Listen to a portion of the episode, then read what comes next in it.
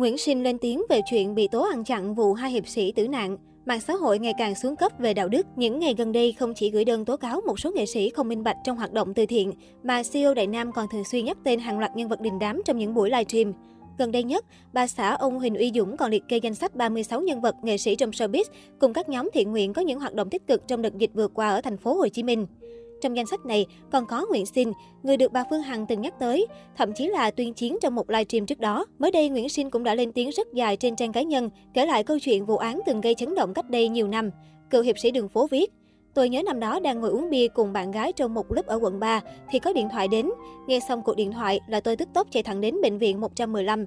Khung cảnh khá hỗn loạn thời điểm đó. Bi kịch xảy ra, năm hiệp sĩ bị thương nặng, hai người đã nằm xuống. Tôi móc ngay tiền túi của mình đóng góp ngay tại chỗ để phụ kinh phí điều trị cho anh em.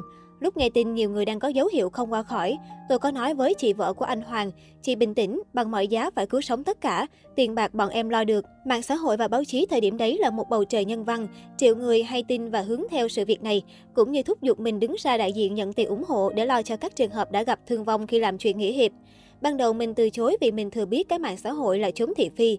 Cứ cái gì dính đến tiền hoặc danh vọng thì đều có thể bị thay đổi hoặc vướng phải những lời đồn ác ý. Nhưng tôi nghĩ lại, họ, những người đã không ngại hiểm nguy để bỏ mạng của mình rồi để lại gia đình bơ vơ, nhưng họ không sợ. Mình thanh niên đại trượng phu, sợ chi ba cái thị phi và rồi mình đã đứng ra kêu gọi. Tổng số tiền quyên góp được là 2 tỷ 868 triệu mấy trăm nghìn, trong đó tiền cá nhân của tôi ủng hộ vào đâu đó 20 triệu. Tiễn anh Thôi lên xe về Bình Định, tôi chạy vội sang ngân hàng rút tiền để tạm ứng cho gia đình 30 triệu để về lo chi phí an táng cho anh Thôi. Vì lúc đấy bà con ủng hộ đâu đó có 60 mấy triệu, không phải tiền tỷ như lúc tổng kết. Anh Nam thì thông qua Facebook của tôi được một nghĩa trang tài trợ cho một căn mặt tiền hai góc ở trong nghĩa trang cũng vài trăm triệu. Từ lúc đó đến giờ, tôi cũng vài lần ghé viếng mộ anh, tiếc là chưa một lần check-in Facebook nên nhiều người cứ nghĩ tôi có vấn đề nhỉ. Hồi đó tôi làm gì biết vụ sao kê sao trăng và khi tôi thông báo đóng tài khoản cũng là lúc tôi làm việc với ngân hàng Nam Á Bank, nhờ họ sao kê toàn bộ giao dịch và nén vào link Rai, rồi công bố trong bài viết, không một ai phàn nàn hay đấu tố tôi ăn chặn tiền từ thiện cả. Tôi còn cẩn thận hơn, in ra hai bản sao kê bằng giấy A4. Lúc tôi trao tiền cho gia đình anh Nam thì trao tại nhà anh ấy và trao cho ba anh ấy. Đối với trường hợp anh Thôi, ngoài việc dùng số tiền đó cho gia đình anh Thôi, thì tôi còn mời vợ cũ và con trai duy nhất của anh ấy ra ngân hàng, rồi mở sổ tiết kiệm cho bé đứng tên.